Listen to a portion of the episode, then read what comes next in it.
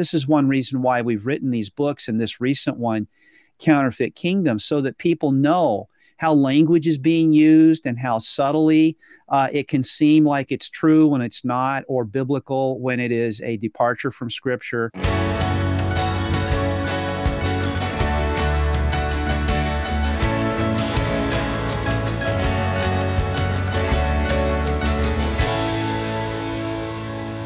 Welcome, everyone, to Reclamation Podcast, a Be Emboldened initiative. If you are new to us, I am Naomi, the director and founder of Be Emboldened, and we exist for those impacted by religious trauma.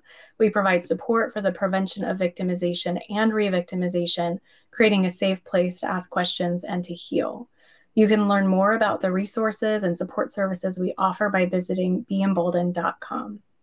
This episode is sponsored by Whitehaven Coffee Roasters. They are a small batch specialty coffee roaster focused on connecting with people over an exceptional cup of coffee. Their beans are ethically and sustainably sourced, which is something I personally really value in those we partner with to ensure that every person in the system is treated in accordance with the value they have while stewarding the earth and its resources well. You can go to whitehavenroasters.com, type live free into the note box at checkout, and Be Emboldened will get 15% back um, as a donation on your order. Today, we are talking about the New Apostolic Reformation, which you'll also, also hear us refer to this as NAR um, for short, because that's a bit of a mouthful. If this doesn't sound familiar to you, please keep listening because it's probably going to sound familiar um, as we get into some of the signs of this movement. You're probably going to find that you've had some overlap with it. Joining us for this really important conversation are Holly Pivec and Doug Geivett. Holly is a blogger, an author, and a speaker, as well as a pastor's wife and homeschooling mama. She has a master's in apologetics from Biola University, where she has also served as a university editor for almost a decade. She has co authored multiple books on the New Apostolic Reformation, including the newest that we're talking about today, which she co authored with Doug Counterfeit Kingdom The Dangers of New Revelation, New Prophets, and New Age Practices in the Church. Doug is a husband. He's a father to two grown children, professor, author, and speaker. Doug, I love the order in which you put that. You've got like your priorities in order. Mm-hmm. he has a PhD in philosophy from USC and teaches at Biola University and Talbot School of Theology. He has written or edited several books and spoken on the New Apostolic Reformation related issues, as well as Christian apologetics and the Christian life to audiences all over the world. So, with that, welcome and thank you all so much for being here. Thanks so much for having us. Thank you, Naomi. Absolutely. So, I want to give a little bit of an intro for every the two of you, our audience, you know, everyone who's listening. I want to give some background on how this interview came to be. So, for anyone who's new to me, you may not know that I was raised in what I would refer to as a pseudo Christian cult or a cult of Christianity. Um, for those who do know that, you may not know a whole lot about the details of it, but the New Apostolic Reformation and what I grew up in, they have a lot in common. And so we're going to cover some of that today in a way that is relevant to you. But to give a little background, my dad founded this cult pretty, it, it was a pretty severe splinter off of William Branham um, which is someone that Holly and Doug, the two you, reference in your book at least a couple of times um, because of how he started way back in the 40s and 50s with this situation. That continued reach of what was in the latter rain movement in the 40s and 50s is horrifying, in my words. Um, it's continued to grow and kind of filter its way, get its tentacles into a lot of different situations. I've lived the devastation of this firsthand, and I continue to meet others through Be Emboldened services who have similarly suffered the harm from this. So there's a lot of confusion that I hear from people about God, about angels and demons, about spiritual gifts, in particular prophecies and healings, and fundament, fundamental practices of the faith like prayer. So it seems like most everything is touched or tainted in some way and needs to be relearned. So that's kind of like the background of where I want to start from. So, um, yeah, I mean, I was reading your book, and as I mentioned to you before we pressed record, I was reading your book and was feeling increasingly heated as I'm mm-hmm. reading it. So I'm like, gosh, just what's been done and what continues to be done, and to see the longevity of this and it just keeps going and it keeps growing. And yes, we've got a counter movement now, which I'm excited to bring into this as well. But I want to give people a little bit of a history lesson onto this move about this movement itself. So to start us off well, going back to the roots of the New Apostolic Reformation, would you please share an overview of the latter rain movement and how those two intersect? Sure. Yeah. As you mentioned, the latter rain movement uh, in the 1940s, 1950s, so really the post uh, World War II era. Um, it it was a movement that um, there was revival in Canada and and it really spread though throughout the United States and and even throughout the world. Um, and um, a key teaching was fivefold ministry that mm-hmm. that God had intended for there to be five governing offices for the church through all the all the centuries. So apostle, prophet, evangelist, pastor, teacher. But apostles and prophets were really the ones that um, that they taught that had been really really important offices they were the highest offices in church government because they bring critical new revelation that all christians need and they, they said that these offices were missing and needed to be restored. So the latter rain movement was a restorationist movement um, seeking to restore these these offices that had supposedly been lost and, and needed to be restored uh, for the for the church to fulfill god's will on earth bring god's kingdom.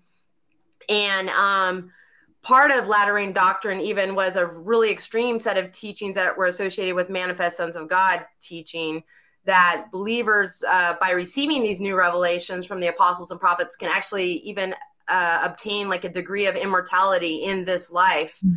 Um, and um, William Branham was, as you mentioned, one of the the leaders in this movement, and he is still highly revered today by many um, New Apostolic Reformation leaders, uh, such as Bill Johnson and and you know at Bethel Church in Redding, California, which is now the most influential church today in the New Apostolic Reformation movement. But the connection is the New Apostolic Reformation movement has ta- essentially taken these latter rain teachings, uh, which were condemned by the Assemblies of God, and you know back in back in the original latter rain movement when these teachings surfaces surfaced they were quickly condemned. The assemblies of god put out a, a position paper and it, it kind of forced the movement to go underground. And um, and then what happened was in the 1980s prophets started resurfacing in, in independent charismatic churches. In the 1990s apostles started resurfacing. And by 2001 you had so many of these churches that were embracing apostles and prophets in their governmental structure that uh, C. Peter Wagner declared that 2001 was the beginning of the second apostolic age, and and he's uh, mm-hmm. one of the most uh, well-known apostles, of course, in this movement, who who has since passed away. But um, so NAR took these latter rain teachings, and and essentially they are latter rain teachings that have just been rehashed in the mm-hmm. New Apostolic Reformation movement, and and really has popularized these teachings. So whereas the latter rain movement was really um, forced underground. Many people thought it kind of fizzled out after the Assemblies of God issued issued that paper. Although you you can attest for yourself that it didn't go mm-hmm. away. You know, I'm yeah. totally, but it kind of was forced underground.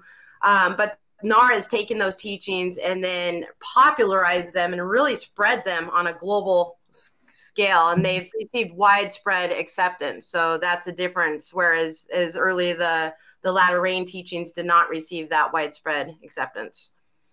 It's so interesting because my dad would have started he probably would have started i mean gosh i think it was maybe the 70s so it would have been during that underground phase then right? Mm-hmm. which which is definitely what i experienced. I mean very under the radar. Duplicitous life like this is who i am in public school and this is who i am at home and things were very much separated out.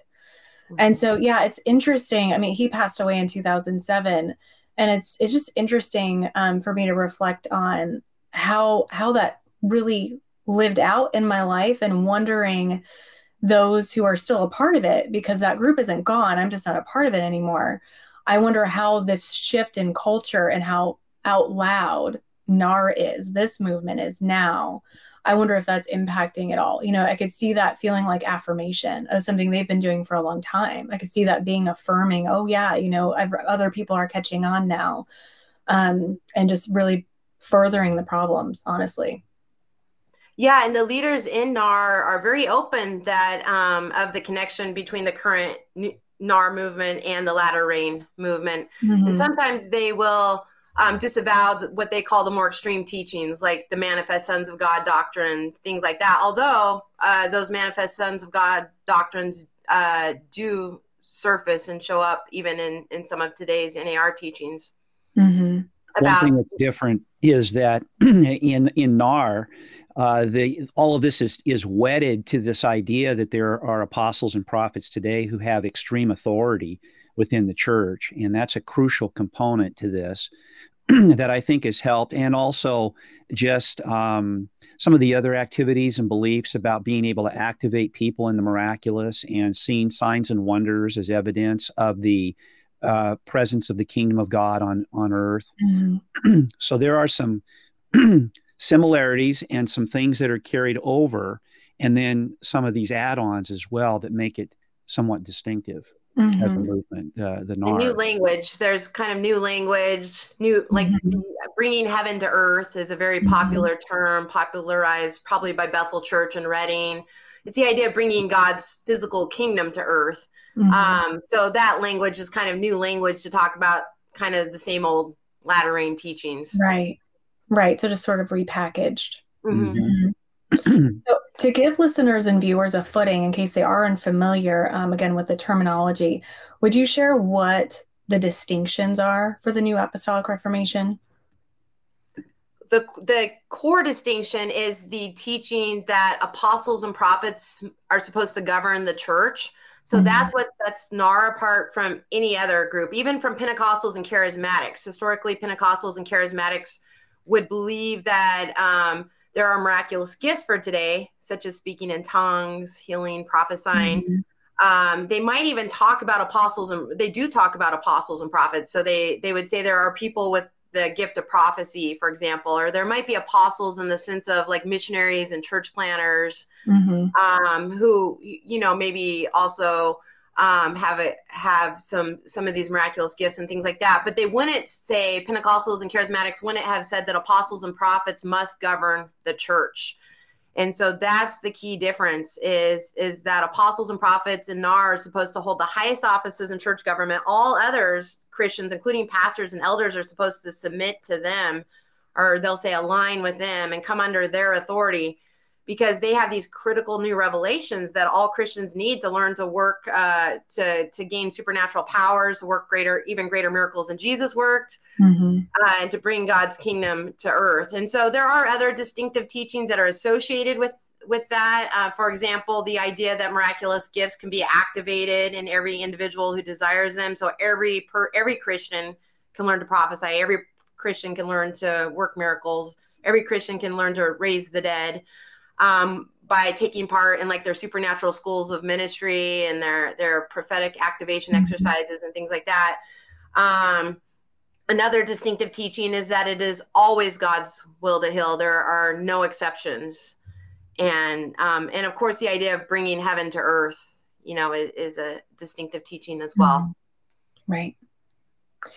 I think you maybe indirectly just touched on this a little bit, but what do you think is the appeal what is the appeal of the NAR movement for people? What is what attracts people to the yeah. movement? Mm-hmm. well, the prospects of being uh, able to experience intimacy with God in the way that it is presented mm-hmm. uh, in the movement. Uh, also, the prospects of being activated in the miraculous and being able to be prophetic yourself and have that kind of ministry, uh, to be able to uh, have a healing ministry of your own. Uh, so there's the attraction of the spiritual power. Mm-hmm. Uh, people uh, believe uh, it, it's exciting to be a part of something that you think is alive and a, a realization of the active work of the Spirit of God in the church today. Uh, by comparison, people will sometimes say that most churches just seem dead and inactive and and dysfunctional and unexciting, unexciting, boring. Mm-hmm. So this is uh, there's a mythology uh, surrounding many of the higher profile ministries and churches like Bethel Church in Redding uh, about the miraculous, and it's overrated and it's overstated, but it's still part of the perception of people, and they're drawn to that.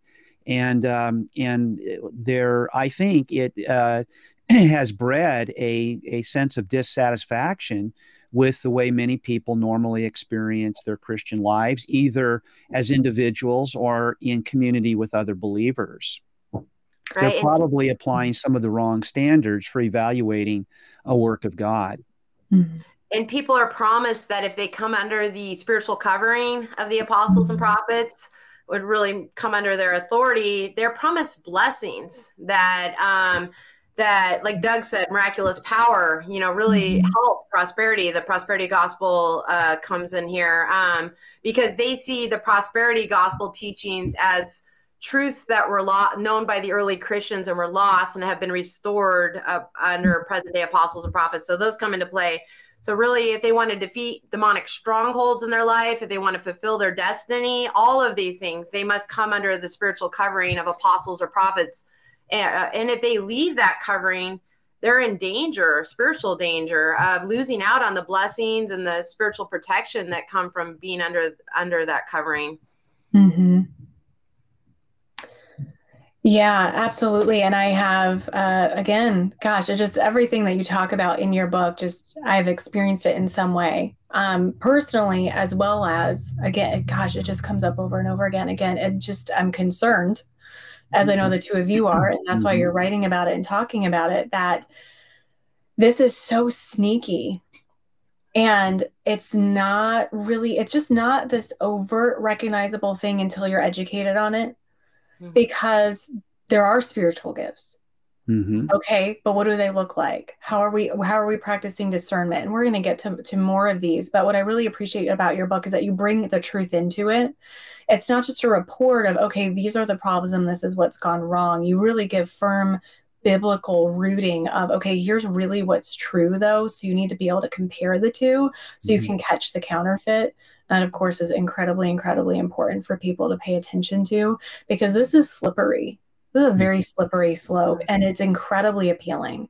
There is, I mean, if you're going to tell someone, gosh, you're going to get to heal people, you're going to experience healing, you're going to get to heal people, there's going to be prophesying, there's going to be all this, you know, spiritual quote unquote movement going on in the body, or you can sit at home and you can read your Bible every morning and do these spiritual practice you're going to attend church and you're you know it's just mm-hmm. it is not it's not as exciting. You guys like especially if we're talking about and this you know this is my perception but i'm curious if the two of you have seen the same especially if we're talking about young adults and if we're talking about new christians and i would say potentially new christians at any age because it's just new and so they don't really they don't have a sense of spiritual mm-hmm. maturity yet and so i would see probably potentially an increased risk there. But yeah it's just it's something that um it's well hidden i think. So with that, people can just assume that if they're being told, okay, this phenomena is happening and God's doing it, then they'll just, just okay, that's what I'm being told. I trust my leadership. Mm-hmm. And so I'm going to believe that this is from God, or maybe this even is, you know, this is God actually moving here right now. And so, what helpful words would you have for somebody in regards to practicing discernment in their own walk with the Lord as they're coming into these situations? How can they start to navigate what what's really going on if it's God or if it's not? Well, one thing is people need to be aware that there are warnings throughout all of Scripture uh, about the the need to be discerning and the importance of being discerning and um, the threat of counterfeits. Uh, and so, for example, in Second Corinthians 11 14, uh, the apostle paul warns about false apostles who uh, were disguised who were who were disguising themselves as apostles of christ as true apostles. And he in that context he warns that satan himself even will appear as an angel of light. Jesus himself warned us in matthew 7 uh, that there would be false uh, prophets and they would come in sheep's clothing. They would be wolves but they would come in sheep's clothing um, and in First Thessalonians 5:21, we are warned in the context of talking about prophecies, we're warned to test all things.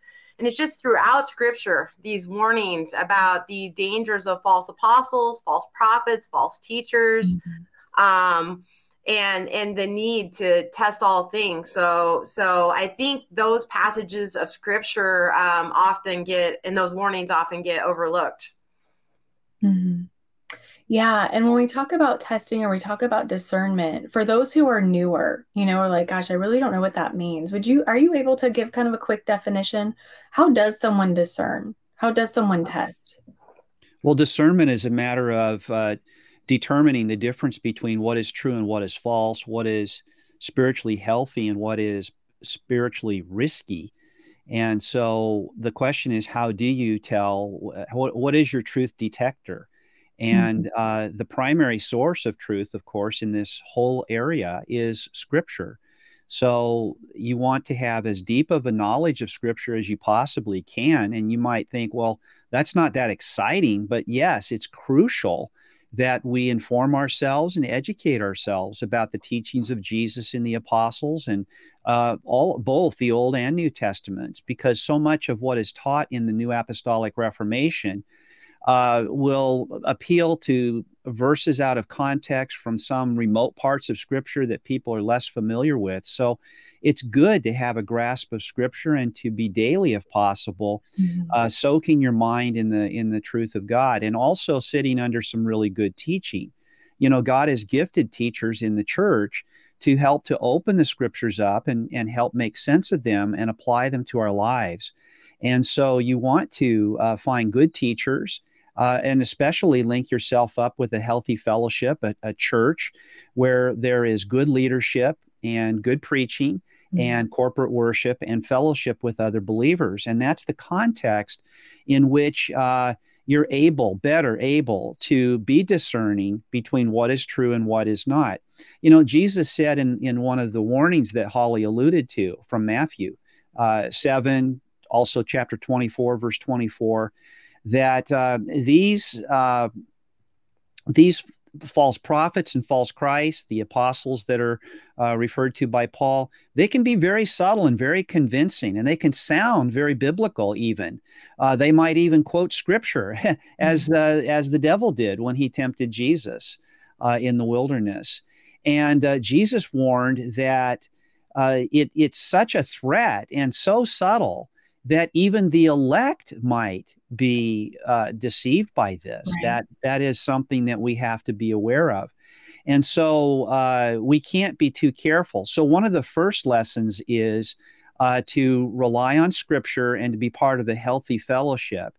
But another important principle here is that you don't just believe people when they tell you things. And uh, so, if a person claims to be an apostle or a prophet and begins to prophesy and uh, demonstrate this kind of leadership, uh, don't just take their word for it, but but seek out evidence. You need to ask a couple of questions. One question is, well, how how am I supposed to know that you're the real deal here? You're a genuine apostle. Mm-hmm. What are your credentials? Uh, what criteria are uh, we to use in determining whether somebody has that kind of authority or not? And the same goes for prophets as well. So we want to put them to the test. And to do that, you have to ask them to put up the evidence that supports their claim and not just assert this. But you know, uh, we have a tendency to just believe people, especially if we respect them, if they have a leadership position and a huge following, and it sounds like they're they believe in the authority of Scripture, and uh, they're very nice people. They may seem compassionate and genuine and loving. And you think, well, why wouldn't I just take their word for it? But you mm-hmm. cannot do that. Jesus' uh, uh, warning gives puts us in mind of the need to be very discerning about this and not just let those things uh, speak for themselves. Our feelings about another person are not an indicator of their reliability or their authority. Our feelings are not evidence for most of the things that we believe. They can be evidence for the level of excitement we have, but not for the truth of our convictions. And so, uh, those are some basic ideas, some basic things that we need to do. But you also want to educate yourself about the movement. This is one reason why we've written these books and this recent one, Counterfeit Kingdom, so that people know how language is being used and how subtly uh, it can seem like it's true when it's not, or biblical when it is a departure from Scripture. And so you want to do what you can to get educated about the movement itself, what these mm-hmm. people are teaching, and so forth, and expect them to come across as uh, people um, who have authority and are compassionate and loving and caring and humble. Uh, and uh, want to seem like they're mainstream or part of the charismatic movement when in fact they're not. Mm. Those are very helpful tools. Thank you so much. In your book, you shared examples of interactions with supposed angels as told by members of NAR. Would you mind recapping one of these? And then how does this compare to what we should expect to be the response of someone who's recognizing the presence of an angel of God? Like, what's our comparison point? Yeah, well, just a, a couple quick ones that come to mind is when uh, the story we tell about how Beni Johnson, Bill Johnson's late wife, mm-hmm. was was tried to wake up sleeping angels and she's she shares a story that we share in the book about a, a BSSM, a Bethel School of Supernatural Ministry student who went to Wales to Moriah Chapel and believed that she encountered a sleeping angel there, and that um, she needed to wake up that angel, mm-hmm. and that these angels are sleeping supposedly because uh, the church hasn't been calling out for revival, and so they need to be w- woken up. Um, uh, we also talked though about Brian Simmons. He's uh, a NAR apostle who's who produced the Passion translation of the Bible, which is essentially mm-hmm. a, a NAR translation of the Bible that smuggles in NAR teachings and practices, and it's becoming very popular. And he talks about an angel named Passion, who he said is with him in his ministry and his translation work, and that who he actually named the Passion translation after. So um, those are a couple of, of examples, but you know, as I mentioned um, earlier about in Second Corinthians 11, 14, the apostle Paul warned about Satan himself, you know, Satan disguising himself as an angel of light. So someone, you know, can't if they feel like they're having these encounters with angels or experiences with angels or or even they're in NAR, there are courses and classes teaching people how to encounter their angels and and seek out encounters. Um, people need to be aware that that um, you know uh, Satan disguises himself as an angel of light, and and that uh, there there's also the demonic out there, and so mm-hmm. so people need to be very careful uh, in in seeking these interactions with angels. Yeah, and it, it's always stood out to me when I hear a story from someone who says, "Okay, I saw an angel. There was an interaction with an angel, or sometimes Jesus." You know, I've heard that too, and they're just kind of hanging out. And I'm like, that is not what we see happening in scripture. People are falling to their faces and they're not even looking up without permission. And so the response isn't making sense to me. I'm like, that that alone I see as a flag of like, hold on, you know, what what are you maybe really seeing? What's actually going on here? Maybe we should talk about that further because that's that just doesn't match. Yeah, and then angels bring their their messengers, right? The word mm-hmm. Angel comes from the Greek word angelos, which means messenger, and so they are supposed to be reporting truths uh, and providing revelation about specific circumstances or guidance or things to come. And uh, we have to be just as wary of reports from so called angels or alleged angels mm-hmm. uh, as we would be from uh, people who uh, claim to be prophets. Uh, what, what are the credentials? How do you know that this person is an emissary of mm-hmm. God Himself and bringing a genuine message that God intends to reveal?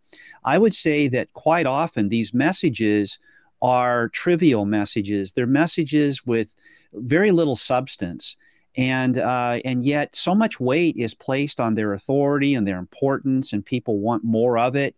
And uh, that is, uh, to me, a striking thing that there is this appetite for the experience, even though the content of the message that is relayed, allegedly relayed, relayed um, it may be very thin. There may not be much there at all that you could really sink yourself your, your teeth into, and it wouldn't provide much in the way of specific guidance for your life. Mm-hmm. And then alternatively, if you get messages that are filled with specific information that you're supposed to act on, and you sh- and it's direct guidance about something, in a way that's even more dangerous, right? Because now you're you're running the risk of actually doing something and taking chances with your life based on a, a revelation through an angel that may not be a legitimate angelic uh, representative of God Himself. Yeah. And those can turn into heartbreaking stories hmm. where people have made big decisions in their lives based on something that was untrue. And they look back and when they can see that, it's it's just it's a painful realization. And God is incredible and faithful and there's there's redemption in those stories, but there's a lot of pain that needn't be there which is just yeah it's hard. So sticking with angels and demons i continue to hear references to issues of the heart being attributed to demonic presences which is something that i find really interesting. Um, that's kind of a newer thing for me. I didn't come across that a lot myself growing up. Spirit of jezebel i heard. All the women had that um, mm-hmm. but outside of that, you know, you gave an example in your book about racism. So there was a spirit of racism that could simply be cast out, you know, supposedly in this example. And when I read that, I'm like, I just see this as a as a cop out, you know, this blaming of another mm-hmm. being for our own areas in need of repentance and change. And I'm wondering what your thoughts are around this.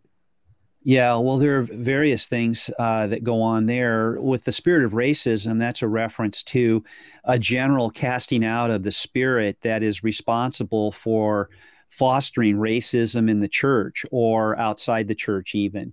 And uh, there's a presumption here. It's very presumptuous, uh, mm-hmm. you know, to say that you can uh, identify some sociological phenomenon where there is uh, abuse in the world or evil in the world and it's manifest in various ways racism would be one of them.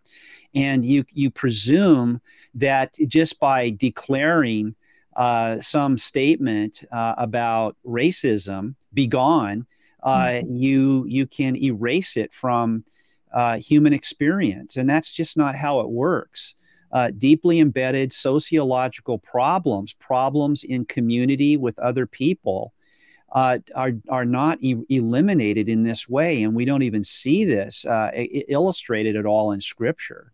Uh, there's no New Testament uh, example of this or parallel for this. So, for a prophet or an apostle to say, you know, I'm going to cast out the spirit of racism and it will be gone from our presence mm-hmm. uh, is utterly presumptuous and without biblical precedent. And also, uh, it doesn't it, it doesn't account for the responsibility that individuals have. So you're right. I think Naomi that uh, it doesn't uh, people aren't held responsible, but you can't repent really on behalf of other people who are the cause of these problems. So uh, that's something that has to be treated on an individual level and in various other mm-hmm. ways. So that's a problem. Now there are other you know other ways that they believe that demonic spirits play a role and they can be active in the life of an individual. And i don't deny that uh, demonization does happen in the lives of individuals. And I, I, think that even believers can be oppressed in ways but we're always re- held responsible. Uh, usually we've given place for this in our lives in some fashion and we need to take responsibility for that and own it and repent of that and seek god's forgiveness just like we would any other sin in our lives. And it's just too convenient to think that a besetting sin or a problem that just it just hangs around for so long, whether it's part of our community or my individual problem, it's so easy to place responsibility on an outside force and say, "Well, I'm oppressed. I'm I'm being uh, plagued by demonic influence here, and uh, and and I need to uh, be rescued from this because there's nothing I can do about it. also, I think that there's great danger in directly addressing the demonic world. Mm-hmm. And uh, this is a bold thing to do, and also something that we have very little to go on from Scripture. So I think that we we can deal with the demonic uh, through dependence on God and just mm-hmm. asking Him for His protection and asking for Jesus to be present. And if we're uncertain about whether uh, we're being we're under attack, a demonic attack.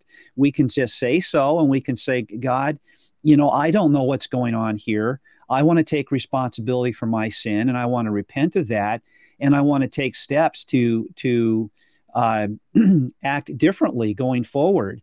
But also, I would l- welcome your power and your support in all of this, including any help, any rescue from demonic influence if that happens to be going on. But none of that requires you to directly address the demonic spirits themselves and seek to cast them out with some special authority that you think you may have. Mm-hmm. I do see people who, say, for example, have come out of Bethel's school where they're not a part of the New Apostolic Reformation anymore, but they're relearning. And through that process, they're like, gosh, like I am oppressed in some way. You know I, I, do feel something or see something mm-hmm. or I hear you know there's something going on. And i know where that came from because i know where it was welcomed um, not necessarily intentionally or directly but it was. And i feel that way about my own experience. My family never said demonic activity is welcome here but we were in a cult. And so it was welcome there. It's just a natural you know consequence of, of the situation. And so I've seen people where they come out and it's not it's not just magically all better just mm-hmm. like our theology isn't magically all better and we aren't you know our hearts aren't magically all better and we're healed and so there's this progression that's continuing to learn about the lord and lean into him focus our eyes on him renew our minds right and move mm-hmm. forward from there and i have found in my own journey and i've heard in others that those powers just start to weaken as we are then strengthened mm. Mm.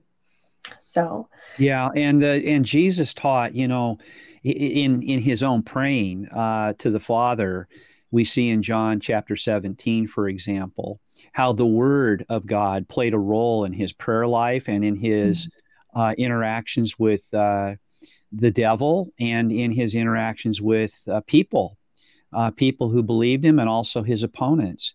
The Word of God was strong in the life of Jesus and in the mind of Jesus and in the ministry of Jesus. Mm-hmm. And so in John 17, he says uh, that this is the source of our sanctification. It is how we come to uh, uh, be holy and like him because the word is a sanctifying agent in our lives. He says in verse 17, uh, Sanctify these my disciples in your truth. Your word is truth. Truth is our sanctifying um, agent. It's it's what puts us in touch with reality and it gives us direction for how we can live our lives with power.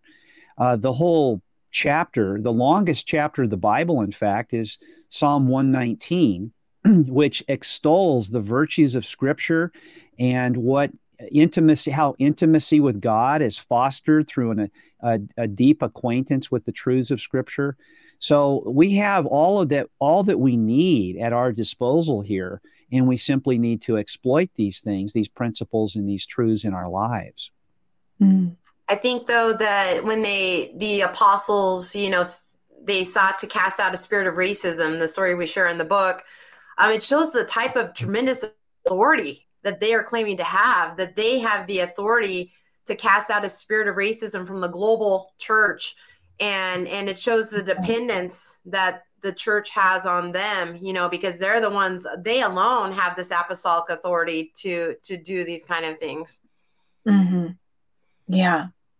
Yeah and spiritual gifts in general seem to be a, a primary focus of the new mm-hmm. apostolic reformation. And i know you reference in the book this idea of getting drunk on the spirit and essentially losing self-control is is how i'm seeing it. So correct me if you would phrase that differently but what do NAR leaders teach about spiritual gifts and what's that emphasis? Well, they put a heavy emphasis on the miraculous gifts like like prophesying, you know, healing, working of miracles. And they would say that um, these miraculous gifts could be activated. That's a buzzword in in NAR, mm-hmm. and every per, every Christian who desires them, um, and that they need to be activated. Every Christian is really uh, outside God's will if they're not seeking to activate these gifts with them within themselves. And so that's why, as I mentioned, they have these supernatural schools of ministry popping churches throughout the world. Uh, many utilizing curriculum from Bethel School of Supernatural Ministry, where they purchase the curriculum and, and pattern their schools after the uh, and for those who don't know, like thousands of people have graduated from that three year program at Bethel over the years, where students go really to learn to become miracle workers. And so, um, but so every Christian, they would say, can have these miraculous gifts and should have these miraculous gifts activated in themselves. And um, this has similarity to new age teachings like where like for example the belief that every person has these latent psychic abilities that just need to be awakened. And so you can find books on amazon and or go online and find websites where they talk about the that everybody can have psych has psychic abilities but they just need to be awakened in people. And so there's similarities to that. Um, but the bible doesn't even though the Bible does talk about these miraculous gifts it, and spiritual gifts, it doesn't teach that um, these are gifts that can be activated in every Christian. Um, and it teaches that these are gifts that are given by the Holy Spirit to individuals as He alone decides. Mm-hmm. So that's a big difference. Mm-hmm. Yeah, it's significant. as far as spiritual gifts, I wanted to touch on prophecy specifically because this one comes up um, quite a bit. And sometimes I hear from people are like, okay, do I have to, what even is it? You know, and that's a conversation that we'll have is, okay, what is prophecy? What is, um, what's it intended for? What's its purpose? You know, how is it actually used in scripture? But it's something where people can get really tripped up, especially as they're coming out and they're wondering, is there any room for prophecy at all? You know do i need to completely throw everything away? And i i usually would argue well no we don't want to throw all the gifts away altogether you know um, but we want to make sure we're starting over with our, our education on what they are how they're to be used and things like that. So prophecy is prophecy is a big one that comes up. Mm-hmm. so and in a variety of circles it causes so much confusion. So how do NAR leaders teach prophecy? And what are those common um, types of prophecies that they use? Mm-hmm. well, uh, most people today think of prophecy as in terms of predictive prophecy, as if that's that's what prophecy is, and there's nothing more or less to it than that. Uh, it's telling the future with divine authority because it's been revealed by God. Uh, that's only a part of what prophecy means in the Hebrew prophetic tradition of the Old Testament. So, in the Hebrew tradition and Hebrew uh, background, a prophet was a spokesperson for God and could utter the words of God as these were revealed to him.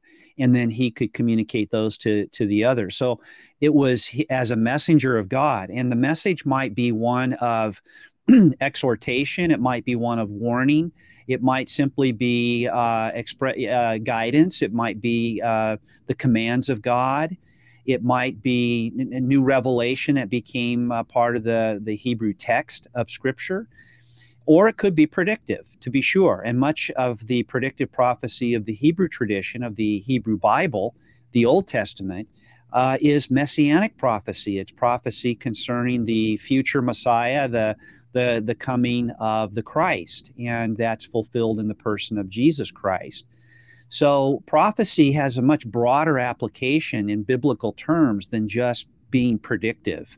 And that's something that we have to be aware of. So then when we come to the New Testament, we want to be clear about the possibility that prophecy has a broad uh, sense as well. So if it does have a predictive sense, we can't be sure that that means it doesn't have any other sense. So uh, an individual might be prophetic if uh, he is uh, teaching the truth of God in other ways. It could be, again, it could be exhortation or warning. It could be reminding people of the commands of God. Much of what the prophets did in the in the Hebrew tradition was actually a reminder of things that they already knew, things that they had already heard. And uh, I believe that anybody who might be gifted with uh, the gift of prophecy may play this kind of role as well. And uh, it may be that predictive prophecy is possible as well. Certainly, if God willed, uh, he could use a prophet today to give knowledge of the future. But there are certain constraints on that. So we would need to be able to, uh, we would want to know whether to trust someone who was giving us action guiding uh, revelation about the hmm. future before we took action. And this is where we think it's so important that a prophet have an impeccable track record of accuracy on details regarding any predictive prophecy that they give. And this is where uh, NAR prophets uh, have a, uh, a, a few problems because their track record is not so good after all. Mm-hmm. Yeah, and so and we have a, a, chapter four of our book talks about prophets, NAR prophets, and we talk about the different types of common predictive prophecies, predictions about the future that they make. Um, one we call fails. Those are examples of prophecies they give that just have proven to be flat out wrong. For example, they're prophecies that COVID would go away really quickly, mm-hmm. almost as soon as it appeared, or that President Trump would be elected, you know, in 2020, as dozens of NAR prophets predicted. And of course, that didn't happen. Um, so and, and and another type of prophecy that's related to failed prophecies are what we call loophole prophecies. That there's always a reason for why the prophecy didn't happen. If it appeared to fail it didn't really fail. There was some kind of condition that wasn't met or there's a uh, it will be fulfilled. It'll just be at some point in the future. You know there's always an explanation given. Mm-hmm. um, so we talk about fails. We talk about fortune cookie prophecies. And those are predictions that are made that are just so vague they almost sound like a fortune cookie. There would be no way to know if if that had ever happened or not. Um, and then we talk about a third type is fraudulent prophecies. Mm-hmm. and these are prophecies that appear to be predictive but but really um, for example one type would be headline prophecies. Uh, uh, headline prophecies are a fraudulent prophecy because uh, a prophet may predict to uh, may appear to predict the future, but really they're just reading the news headlines and and saying what everybody can tell is going to happen anyways just by reading the headlines, but making it sound as if they had received revelation from God. Um, and we talk about hot reading prophecies as as being fraudulent, and these are prophecies where a prophet may do some research ahead of time on the people in the audience and find out information about them, but then then say that as if if details about their lives, that kind of thing, as if God had given them that information in the moment, and then they mm-hmm. will they will use that to then make some prediction about the person's future, but but they obtain those details uh, fraudulent fraudulently. Yeah, and so often those have led to examples of healings that weren't actually real. I know William Branham was was big in that and it's it's mm-hmm. continued on you know through this moment where people or through this movement excuse me where people are told oh yeah like you're healed and then they go off treatment or they and they pass away so mm-hmm. this is not minor right i mean this can come through in really big life altering ways and one thing that's important for people to remember is even if a prophet does make a prediction that does appear to come to pass, mm-hmm. uh, then from Deuteronomy 13, we still know that um, you know if they're teaching people leading people away from god with their teachings then you still can't trust that they're a prophet even if they do make a prediction or, or work a miracle or something like that. Um, because um, says that god is actually testing people's hearts to know whether they love him with all their heart you know and and so if we listen to a prophet who does appears to do these amazing miracles or make these amazing predictions but then they're leading us away from God, that's really a test for us of faithfulness to God. And they also will allow uh, that they could be mistaken without um, being disqualified from serving as genuine prophets. Yeah. And that's a big, that is a giant loophole. Mm-hmm. You can drive, uh, you know, a whole army through uh, a hole that big. Um, mm-hmm. Because then it's just a matter of, well, you can't act on it, right? If somebody says, well, any prophet who says, you know, I have sometimes been mistaken, but I'm still a legitimate, genuine prophet of God, then the next time they speak, there's this huge warning that comes with their prophecy. Mm-hmm. This may not be God. This may not be true. This may not happen. Well, then what benefit do we derive from their prophetic word? Mm-hmm. How is it going to guide our action? What should we do if we also know that it may not come about or it may not even be true. it may not be from God. A second problem is well, if it's not from God, then where did it come from? How did you happen to get it wrong uh, and still think that you were getting it from God? Why would you represent this as a message from God if it was possible that you were mistaken? Uh, another problem is that it could be that it's just probabil- probabilistic And uh, that doesn't mean that you have knowledge. So you could end up getting it right, but that doesn't mean that you did receive it from God. And people think, well, if a prophet predicts something is going to happen and then it does happen, then they must have been prophetic. Uh, they must have received that information from God. That doesn't follow at all. That could have just been a lucky guess on their part.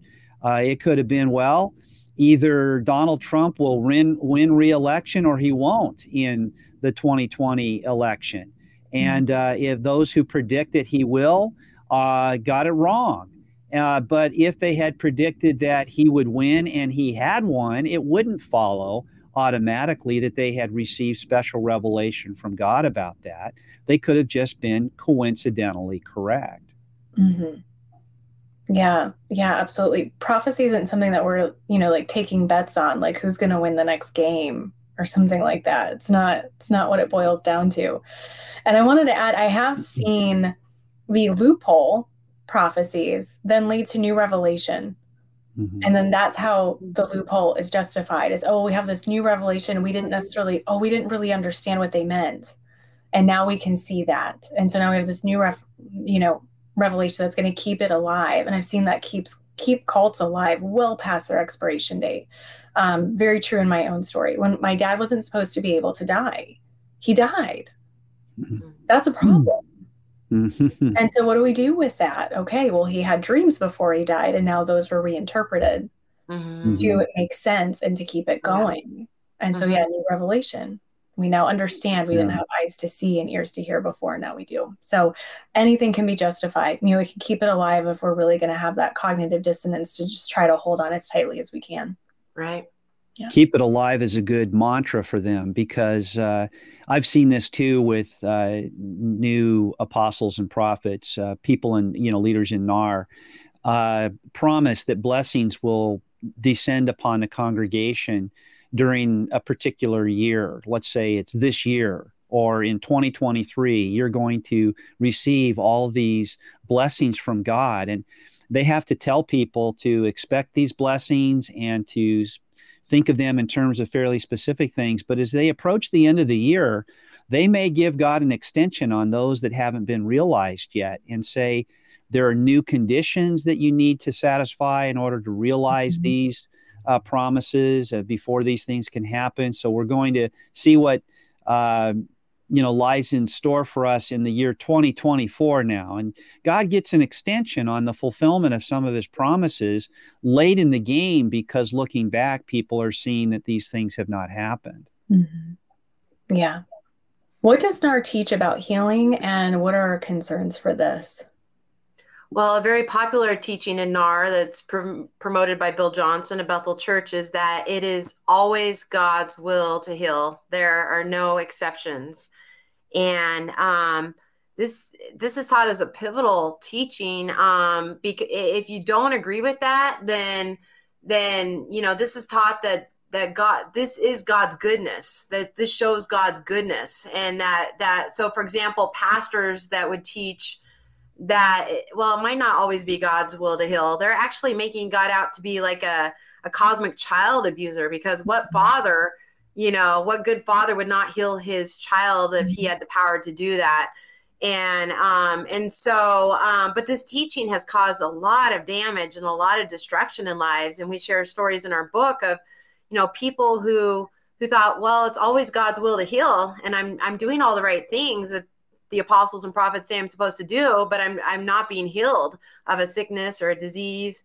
And so it must be something I'm doing wrong, you mm-hmm. know, and and even the even the leaders of this movement, Bill Johnson, for example, has said things that make it sound as if the responsibility is on the people who aren't receiving the healing, or it, it falls on the people who are, are trying praying for their healing and it hasn't happened. It's like and we quote a number of these examples in the chapter on healing in our book of, of statements he's made where it's like well if you haven't experienced healing if you haven't seen a miracle you need to get get with god and, and figure out why that is. And so the blame is essentially put on the people. And ultimately someone can become so just devastated by that that all then they just say okay forget god. Yeah. I, I can't be good enough so I don't want anything to do with them anyway. Yeah, it's a real concern is disillusionment uh, with mm-hmm. with Christianity, and even the the the chance that someone could walk away completely from their faith because of that.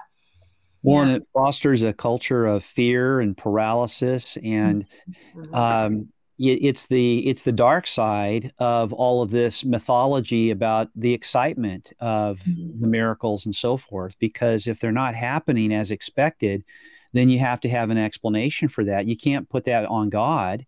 So what where does the fault lie? And that's what mm-hmm. we're talking about here. So I think for many people, for a while at least, the the the fear that grows up within them is something that they're not even really aware of as such until things reach kind of a boiling point and they mm-hmm. realize I can't sustain this. This is, you know, uh, this requires so much effort to uh, you know and i can't think of anything i'm not doing right I, I i it seems like i'm following all the right directions here and my heart is in the right place and i am trusting god and i'm boldly declaring that these things are going to happen with the most faith i can muster. And if it's not happening it's my fault. I don't know what i could possibly do differently. Mm-hmm. and uh, so just imagine the burden that that places on people to be able to you know muster enough spiritual umph to get across the finish line and uh, and I think that that isn't it, it, people don't realize the degree to which that is burdensome and it's it's like a prison almost mm-hmm. psychologically that when you get caught up in that expectation. But these things aren't promised to us. You know and and it is appointed unto man once to die. We will. This is a consequence of living in a fallen world and we are that's our future uh, in the intermediate term. And then there's the promise of resurrection life after that but not of interminable life and good health um, from now on. Uh, that's certainly not the case. So we have to learn to uh, petition God with our desires and then trust Him to know what's best and to achieve His perfect will and to will what He wills uh, as well. Mm-hmm. We're already touching on my next question, but I want to know if there's anything either of you would want to add. What are the overall results we're seeing in the church from these teachings of hyper spiritualization?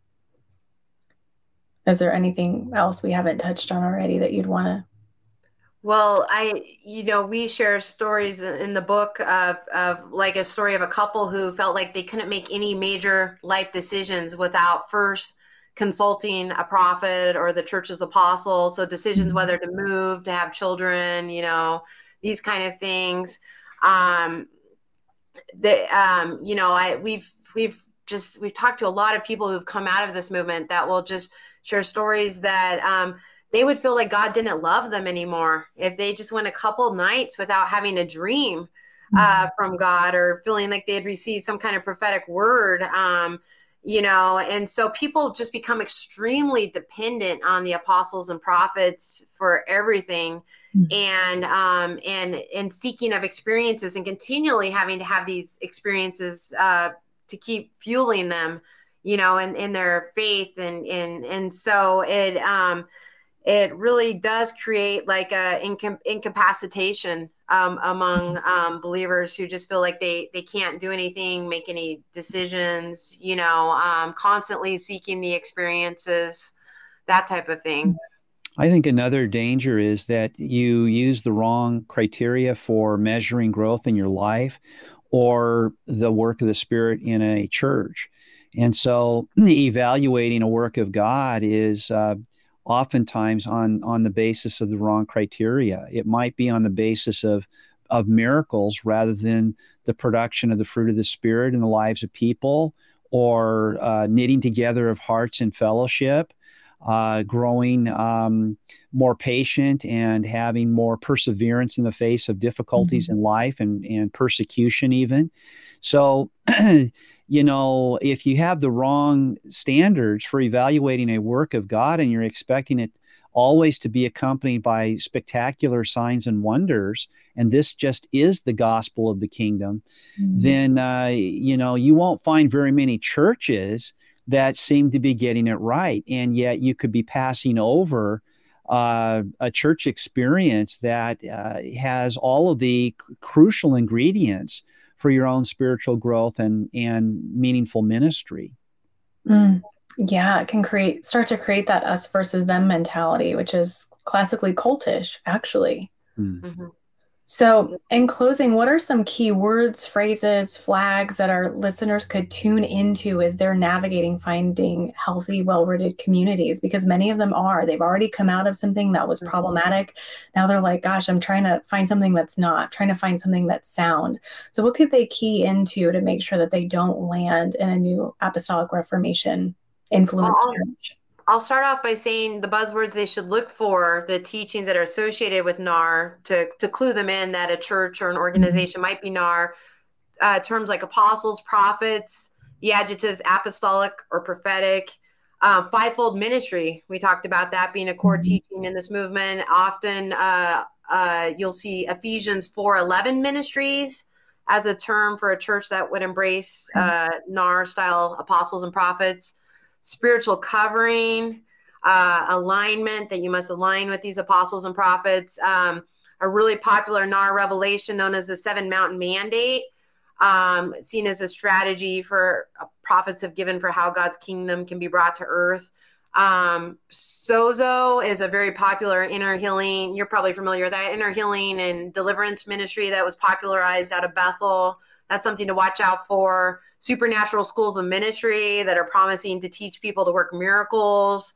Uh, the phrase "bringing heaven to earth" is is often a buzzword, and I want to mention a lot of these. Uh, some of these buzzwords uh, can be found in the music. So, uh, NAR music, like Bethel music, or music out of Jesus Culture, which is a NAR church, or music out of the International House of Prayer in Kansas City, Missouri, their Forerunner music label.